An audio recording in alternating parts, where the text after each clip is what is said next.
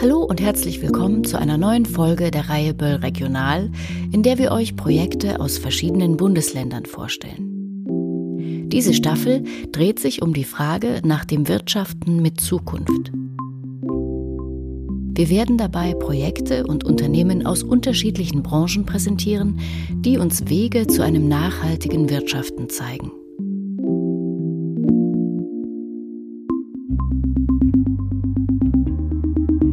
Böll Regional.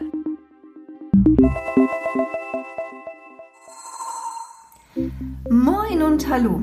Ich bin Jutta Sundermann. Die Stiftung Leben und Umwelt, das ist die Heinrich-Böll-Stiftung Niedersachsen, hat mich losgeschickt, spannende Beispiele für Wirtschaften mit Zukunft einzufangen. Mir geht es um die Landwirtschaft, und zwar um den Beginn allen Landwirtschaftens, das Saatgut. Ich habe zwei spannende Projekte besucht und bin neugierig, was ihr davon haltet. Neben mir sitzt Jens Molter vom Dreschflegelhof in Schönhagen im Dreiländereck Thüringen, Niedersachsen, Hessen. Es ist Frühling und in Supermärkten, in Baumärkten sind überall die Displays voll mit bunten Saatguttüten. Saatgut ist auch das Dreschflegelthema, aber euers unterscheidet sich doch von dem Saatgut, was ich im Baumarkt kriege. Oder? Was ist da ein Unterschied? Was würdest du sagen? Hm, da gibt es tatsächlich mehrere Unterschiede. Da würde ich zunächst sagen, die Tütchen im Baumarkt sind bunter als ihr Inhalt und bei uns ist vielleicht der Inhalt bunter als die Tütchen. Wir haben tatsächlich einfarbige äh, Tütchen ohne Fotos drauf. Aber drin befindet sich eben Saatgut zunächst mal in Bioqualität. Wir haben ausschließlich Biosaatgut. Wir haben verschiedenste Arten und Sorten, die du im Baumarkt nicht bekommen wirst. Wir haben also ein sehr großes Spektrum und wir haben auch viele Dinge, die besonders, die wir besonders geeignet empfinden für den Anbau im Hausgarten mit anderen Eigenschaften, weil die für dich im Hausgarten vielleicht wichtiger sind als für den Anbau in der Landwirtschaft. Das Saatgut in die Tütchen, das bringt Dreschflegel, zumindest schreibt ihr Dreschflegel drauf. Wer oder was ist das denn, dein Laden? Es ist tatsächlich zum Teil mein Laden. Wir sind eine GBR, die Dreschflegel GBR. Wir bestehen aus 18 GesellschafterInnen. Wir haben jeweils einen eigenen GärtnerInnenhof zu Hause. Wir haben eine verschiedene große Gärtnereien und gemeinsam eben diesen Zusammenschluss und unter diesem Zusammenschluss Dreschflegel vermarkten wir unser Saatgut. Das bedeutet, wir haben einen Katalog, den wir herausbringen und man findet uns auch im Internet. Wir haben einen Job. Darüber wird dann gemeinsam Saatgut vermarktet. Zusätzlich haben wir aber auch noch einen Dreschflegelverein und der ist mehr die Basis für unsere politische Arbeit. Das heißt, Politik und Saatgut gehört bei euch direkt zusammen. Ja, Politik und Saatgut gehören für uns direkt zusammen, sind eng miteinander verknüpft. Da geht es um kleine Fragen wie, womit kann ich mich eigentlich selbst ernähren? Womit darf sich ein Mensch ernähren? Was steht einem zur Verfügung, wenn es nur Gemüse aus dem Laden gibt? Und was gibt es eben, wenn ich selbst anbaue? Es geht aber auch um große Fragen der Ernährungssouveränität für im Prinzip die gesamte Menschheit. Wow. Und wie macht ihr das? Überlegt ihr den, auf den Höfen, wer was anbaut? In der Praxis ist das so, dass wir ein feststehendes Sortiment haben. Wir haben fast 800 Sorten im Moment, denke ich, von vielfältigsten Gemüsearten. Und die Sorten sind auf die verschiedenen Betriebe aufgeteilt. Das hat sich zum Teil so ergeben. Teilweise wird auch mal eine Sorte getauscht. Aber in der Regel ist das so ein stabiles Sortiment für jeden Hof. Also das klingt doch nach einem Erfolgsmodell.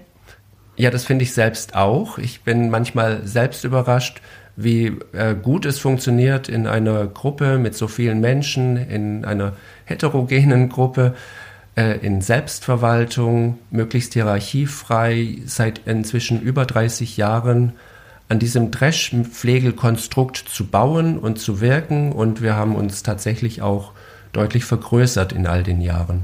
Und geht das so weiter? Werdet ihr immer größer oder träumt ihr dann von Ablegern, die selber groß werden? Eher das Zweite. Also wir für uns sagen, eine Grenze ist in dieser Größe erreicht. Mehr Menschen erfordern eine andere Art von Organisation und das scheuen wir. Wir freuen uns tatsächlich dann eher, wenn andere Saatgutinitiativen entstehen oder auch Menschen in ihrem Hausgarten selbst Saatgut erzeugen. Wie geht denn das? Also kannst du da mal ein Beispiel sagen? Wie kriege ich Saatgut in meinem Hausgarten erzeugt? Es gibt einfache Fälle und es gibt schwierige Fälle. Man sollte bestimmt nicht mit den schwierigsten Dingen beginnen. Es ist zum Beispiel aber sehr einfach, wenn ich Stangenbohnen anbaue, zu sagen, ich ernte an vielen Stangen mein Gemüse und an einer Stange lasse ich Hülsen ausreifen. Ich schaue, dass da keine kranken Pflanzen waren, dass da vielleicht keine komischen Flecken drauf waren auf den Hülsen. Und am Ende des Jahres, des Sommers, ernte ich dort reife Samen, die ich wieder im nächsten Jahr aussehen kann. Wir geben dafür auch noch Anleitungen mit auf den Weg. Da gibt es zum Beispiel bei dieser Bohne den Tipp, wer Saatgut dann völlig durchgetrocknet irgendwann mal für zwei Wochen einfriert, bei diesen groben, großen Leguminosen, verhindert, dass sich ein gefährlicher Bohnenkäfer eventuell in deinem Saatgutlager ausbreiten könnte. Und das macht der Bohne gar nichts, dass sie eine Weile im Eisfach gelegen hat. Sie muss dazu komplett durchgetrocknet sein, sie darf nicht zu viel Wasser noch enthalten und dann macht das der Bohne gar nichts. Okay, schon wieder was gelernt. Klingt gut. Was sind die wichtigsten zwei oder drei Pflanzen von den vielen, die ihr auf eurem Hof habt? Also mir ans Herz gewachsen sind viele Sorten, über welche ich mich sehr freue, immer wieder im Anbau. Das ist äh, ein Wirsing, den ich habe, der eine Augenweide ist im Herbst, äh, über Paprikas, die bei mir in sehr rauem Klima im Freiland sehr gut gelingen. Ich freue mich über manche Tomatensorte, die ich habe, aber auch über eine sehr bunte Möhre. Das macht richtig Lust auf Frühling und auf die Gartensaison. Ja, damit die Saison gelingt, braucht es für die Hobbygärtnerin die richtige Menge an Sonne und Regen. Ihr denkt aber oft weiter und für euch braucht es noch einige Sachen mehr. Ähm, was wären denn zum Beispiel Dinge, die die Politik einrichten könnte oder sollte, damit ihr gut arbeiten könnt? Da fallen mir spontan zwei Dinge jetzt ein. Das wäre zum einen die Möglichkeit zu schaffen, dass alte Sorten zum Beispiel, die niemals eine Handelssorte waren oder die jetzt keine Zulassung haben, dass auch solche in äh, Verkehr gebracht werden dürften. Das ist im Moment gar nicht erlaubt. Das ist so nicht erlaubt. Es gibt die Möglichkeit, Sorten, die äh, weniger Marktanteil haben, eventuell als Amateursorten zuzulassen, um sie dann zu handeln aber manchen steht auch das nicht offen, weil sie vielleicht zu heterogen sind, zu vielfältig innerhalb einer Sorte selbst. Und das ist ein Grund dafür, dass Saatgut teilweise gar nicht mehr so vielfältig ist, wie es mal war? Das ist sicherlich ein Grund. Das Saatgutverkehrsgesetz regelt das und schließt mit diesen Regeln vielfältige Dinge teilweise aus. Du hattest gesagt, zwei Dinge fallen dir ein. Was gibt es noch, was im Moment aktuell ist? Ja, das zweite ist tatsächlich sehr aktuell. Im Moment läuft auf der Ebene der EU eine Novellierung des Gentechnikrechtes und im Zuge dieser Novellierung befürchten wir, dass äh, die Gentechnik, auch vor allem die neuen gentechnischen Verfahren, Einzug halten in die Landwirtschaft und sich dann auch unkontrolliert werden ausbreiten können.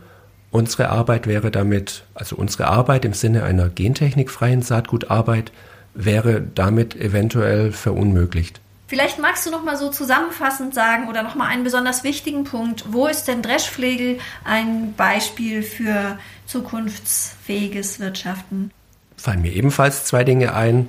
Auf der Hand liegt natürlich unser Beitrag für den Erhalt von Sortenvielfalt, von heute heißt das ja gerne Agrobiodiversität. Und der weitere Aspekt, der mir sehr wichtig ist und am Herzen liegt, ist die soziale Komponente von Dreschflegel. Wir sind ein selbstverwaltetes Unternehmen ohne formale Geschäftsführung. Wir arbeiten mit dem Konsensprinzip bei den Entscheidungen und sind eben sehr gleichberechtigt. Davon könnte sich für mich oder aus meiner Sicht die gesamte Wirtschaft oft mehr abschneiden. Super, zum Beispiel in kunterbunten Mörchenscheiben. Ja, genau. Bitte bleibt dran, folgt mir nach Osnabrück. Wenn im Märzen der Bauer die Rösslein anspannt, hm, dann sind wir von der Realität der allermeisten Bauernhöfe weit entfernt.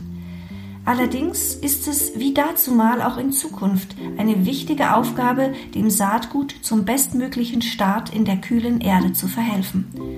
Dafür wird Saatgut durch viele Unternehmen auf verschiedene Weise aufbereitet, gebeizt, ummantelt, ob mit Nährstoffen oder auch mit Kunstdünger und Giften ausgestattet.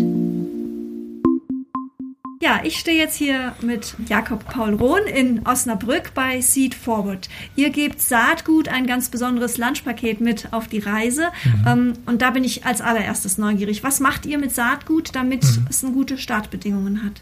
Ja, moin Jutta. Danke für die Frage. Wir ähm, beschäftigen uns mit biobasierten Saatgutbehandlungen. Das heißt, wir ummanteln das Saatgut mit Substanzen, ähm, mindestens 20 verschiedene, die synergistisch zusammenwirken um die Keimfähigkeit zu verbessern, um die Triebkraft zu verbessern, um alles zu tun, damit das Saatgut sich besser entwickeln kann. Und das funktioniert. Was, was macht ihr da? Man kann es sich gar nicht so gut vorstellen, mhm. wenn man nicht selber mit Saatgut zu tun hat. Erstmal denke ich, ich ernte Getreide und könnte das ja im nächsten Jahr wieder ausbringen. Da macht ihr mhm. aber mehr. Genau. Also wir setzen an an dem Punkt, nachdem das Getreide gereinigt wurde. Nach der Ernte wird das ja ähm, ja, im Endeffekt sauber gemacht, sortiert in der passenden Größe. Und dann wird es klassisch im, in der Vergangenheit synthetisch-chemisch behandelt mit Fungiziden oder Insektiziden, um vor saatgutbürtigen oder bodenbürtigen Erregern zu schützen. Das ist der ursprüngliche Gedanke. Und Saatgutbehandlung an sich gibt es aber schon seit tausenden Jahren. Früher wurde zum Beispiel Saatgut einfach in Urin eingelegt.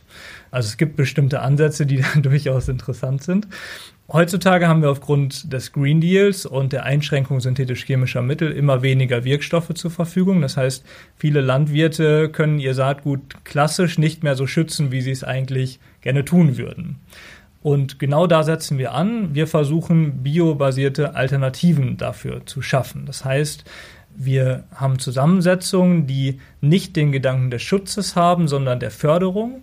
Das heißt, wir setzen Substanzen ein, die, wie ich vorhin kurz angerissen habe, über einen dünnen Film auf das Korn gebracht werden, auf verschiedene Körner, auf äh, Weizen, Roggen, Gerste oder auch auf den Mais oder auf Gemüse. Und dieser Film sorgt dann dafür, sobald das Saatkorn in den Boden kommt, dass die Keimung verbessert wird, dass die Triebkraft, das heißt die Keimenergie verbessert wird, dass das Wurzelwachstum anders gestärkt wird. Also wir verbessern die Prozesse, die da stattfinden, ganz praktisch. Und dass ich dann nachher, plakativ gesagt, eine gesündere Pflanze und ein größeres Wurzelwerk habe. Und das soll sich dann durch die ganze Vegetationsperiode ziehen, dass ich nachher im Idealfall weniger Input oder Betriebsmittel ähm, in den Bestand reingeben muss. Und welche Rückmeldungen bekommt ihr da von den Bauern? Funktioniert die Idee? Da bekommen wir eine sehr, sehr positive Rückmeldung. Es ist immer, äh, wenn ich es sehe, dann glaube ich es. Also wir haben als Seed Forward ein riesen Versuchswesen. Das heißt, wir arbeiten mit Saatgutzüchtern, mit Handelshäusern, mit Landwirten, mit unterschiedlichen unabhängigen Versuchsanstellern. Und das bestätigt uns auf wissenschaftlicher Basis, dass wir gute Ergebnisse generieren. Aber der Landwirt will es trotzdem selber versuchen. Das heißt, wir starten in der Regel mit einem Jahr Versuche, dann macht ein 100 Hektar Betrieb vielleicht 10 Hektar Versuch und wenn er das dann sieht, dann haben wir einen Stammkunden gewonnen und dann macht er im Idealfall 50 Hektar aus seinem Betrieb. Und so sehen wir eben jedes Jahr, gerade an denen, die jetzt schon drei, vier Jahre bei uns Mittel beziehen, dass es auch funktioniert in der Praxis. Es ist ja gar nicht lange her und immer, immer wieder Prozess, dass auch bestimmte Mittel verboten werden. Zum Beispiel, dass man mit diesen Neonicotinoiden nicht mehr ähm, das Rapssaatgut behandeln darf. Wie reagiert dann der Bauer, der das immer so kannte? Glaubt der dann, dass es mit euch funktioniert? Habt ihr die überzeugt gekriegt? ja, das ist auch eine sehr gute Frage, weil das ist natürlich eine der großen Diskussionen, die wir auch hatten, als wir 2017 äh, dann Vollzeit angefangen sind in Osnabrück haben wir in den ersten Geschäftsplan geschrieben, dass wir daran glauben, dass wir zu 90 Prozent im Bio-Bereich aktiv sein würden. Wir sind komischerweise auf über 90 Prozent konventioneller Fläche unterwegs mit unseren Produkten. Und das zeigt uns so ein bisschen, dass da anscheinend ein sehr großer Bedarf ist, Nachfolgelösungen zu finden oder auch Sachen auszuprobieren, um sich für die Zukunft aufzustellen. Und genau da wollen wir uns auch positionieren als Lösungsbringer, der dem Landwirt einen Mehrwert bringt für die Zukunft. Und das ist dann das gleiche Produkt, was ich auch als Biobäuerin benutzen dürfte? Wir haben immer eine Spezialvariante, die FIBEL gelistet ist, das ist die Biozertifizierung in Deutschland. Und da gibt es bestimmte Substanzen, die sehr ähnlich sind, aber die dann speziell zugelassen sein müssen, die ein bisschen höherpreisiger sind. Es ist im Prinzip das gleiche Produkt, aber auf dem Papier sind es zwei verschiedene Produkte. Okay. Auf dem Papier oder auf der Buddelmatte? Ich habe die hier in eurem Büro in allen Räumen schon gesehen. Ein Quadratmeter Plane, Buddelmatte steht drauf. Erzähl noch mal kurz, was ihr damit macht. Das mhm. ist so, ein, so anschaulich.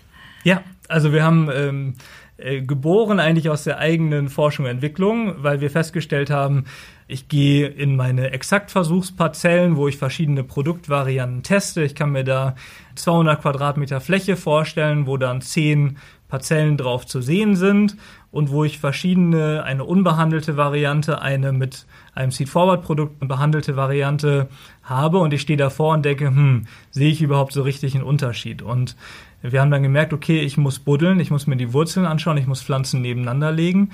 Und wenn ich das so klassisch auf den Boden lege, sehe ich die Unterschiede vielleicht gar nicht so richtig. Und daraus ist die Buddelmatte, die sich mittlerweile großer Beliebtheit erfreut, entstanden, wo wir mit dem Landwirt gemeinsam hingehen können und die Pflanzen ausbuddeln und das emotionale Thema Boden, was uns ja vorantreibt. Wir wollen ja sehen, können wir den Boden positiv beeinflussen, positiv aufbauen. Das kann ich da gemeinsam erleben und ähm, das mache ich über die Wurzel, die ich mir anschaue. Super Idee und super konkret. man mhm. macht sich die Finger schmutzig und man sieht, was da rauskommt. Korrekt. Was ihr in Osnabrück hier macht, das ist innovativ und es ist Wirtschaften mit Zukunft. Wie würdest du sagen, warum würdest du sagen, trifft das vor allem zu? Mhm. Ja, das ist, ähm, wir sehen uns ja ein Stückchen weit als Teillösung in einem großen Ganzen, ein, als ein Puzzlestück in, im Thema Pflanzenbau, im Ackerbau. Und wir setzen da an, wo es eigentlich drauf ankommt, ganz am Anfang beim Saatgut. Und da gibt's ja auch viele Diskussionen zu, zu Züchtungsmethoden und all dem, was wir tun müssen, damit wir sicher ernten können in Zukunft und auch eine entsprechend hohe Lebensmittelqualität generieren können. Und wir setzen eben ganz vorne an mit unserer Saatgutbehandlung, aber vielleicht ist das auch nicht das Ende von dem, was wir tun wollen. Wir sind ja losgelaufen und haben damals gesagt, wir wollen mit möglichst wenig Material einen möglichst großen Einfluss auf der Fläche generieren und der Gedanke der Saatgutbehandlung ist eben sehr gut skalierbar an der Stelle. Was ist sonst innovativ oder zukunftsträchtig daran? Das ist, dass wir das Ganze biobasiert machen. Wir versuchen im Sinne der Bioökonomie so viel wie möglich an Rohstoffen im Kreislauf zu verwenden. Das heißt, äh, gewisse Reststoffe, die wir verwerten, Pflanzenextrakte, natürlich auch internationale Rohstoffe, die wir beziehen müssen für die Produkte. Aber der Gedanke ist in Zukunft im Idealfall sogar relativ viel in Deutschland zu produzieren und zu beziehen und da auch Synergien zu nutzen, zum Beispiel mit Algenproduzenten, die einen passenden blauen Farbstoff für uns produzieren können, sodass wir da den, den klassischen aus dem Gestein hergestellten Farbstoff ersetzen können. Das heißt, das sind alles Gedanken, die wir haben für eine Wirtschaft der Zukunft. Und ich glaube, ein großer Aspekt, der da reinspielt, ist, wenn wir an den Punkt kommen der Kosteninternalisierung, dass äh, all die Umweltkosten, die wir im Moment nicht bepreisen, mit eingepreist werden, ist jetzt nur eine Hypothese, weil wir die Lifecycle Assessments noch nicht gemacht haben bei uns. Aber ich glaube, dass wir einen sehr positiven Fußabdruck hätten mit äh, dem Einsatz unserer Produkte. Das wäre ein Riesending. Es sind ja viel zu viele Unternehmungen unterwegs, die das nicht machen. Wenn man bei euch den Flur lang geht, kommt man an einer, so richtig so ein Walk of Fame, eine, eine ähm, Urkunde neben der anderen. Ihr seid als Start-up ähm, vor gar nicht so langer Zeit gestartet. Mhm. Was war, was habt ihr gebraucht, damit ihr gut starten konntet? Oder was hat euch da auch unterstützt? Mhm, ganz viel. Viele Erfahrung, viel Lehrgeld, viel mit dem Kopf auch durch die Wand und das Ganze aber in einem äh, Rahmen und in einem, ja, wie sagt man, ähm, quasi wie bei uns beim Saatgut mit einer schützenden Schicht, in der man sich auch entfalten kann, ein Stück weit. Und da kann man, äh, wenn ich ein bisschen Werbung für Osnabrück machen darf, eben auch das Ökosystem hier vor Ort hervorheben, wo ganz viel für Startups getan wird, auch gerade für Agrar- und Ernährungs-Startups wo viele mittelständische Familienunternehmen in der Region vor Ort sind, die Lust auf Innovationen haben, die sich vernetzen, die Türen öffnen, die einem sonst vielleicht gar nicht offen stehen würden. Und ähm, dazu kommen natürlich, wir als Biotechnologieunternehmen, die sehr forschungslastig sind, haben auch staatliche Forschungsprogramme, die auch gefördert werden mit gewissen Zuschüssen. Das sind alles Themen, die notwendig sind, dass ich so eine Innovation erfolgreich an den Markt bringen kann. Also, ich habe jetzt ziemlich viel über Saatgut für Gemüse und Getreide erfahren und zwei ganz verschiedene, ganz spannende Unternehmungen kennenlernen dürfen. Sie machen Saatgut zukunftsbereit und liefern darüber hinaus Impulse für Wirtschaften mit Zukunft. Ich werde in den nächsten Monaten noch genauer schauen, was da wächst und blüht und weiter das Gespräch suchen mit denen, die Saatgut begleiten. Liebe Grüße aus Niedersachsen, wo sich die Stiftung Leben und Umwelt mit mir freut, wenn die Saat aufgeht. Wenn ihr mehr hören wollt, abonniert Böll Regional in der Podcast-App eurer Wahl, wie beispielsweise Apple Podcasts, Spotify oder Soundcloud. Für Fragen oder Anregungen schreibt uns einfach an podcast.böll.de.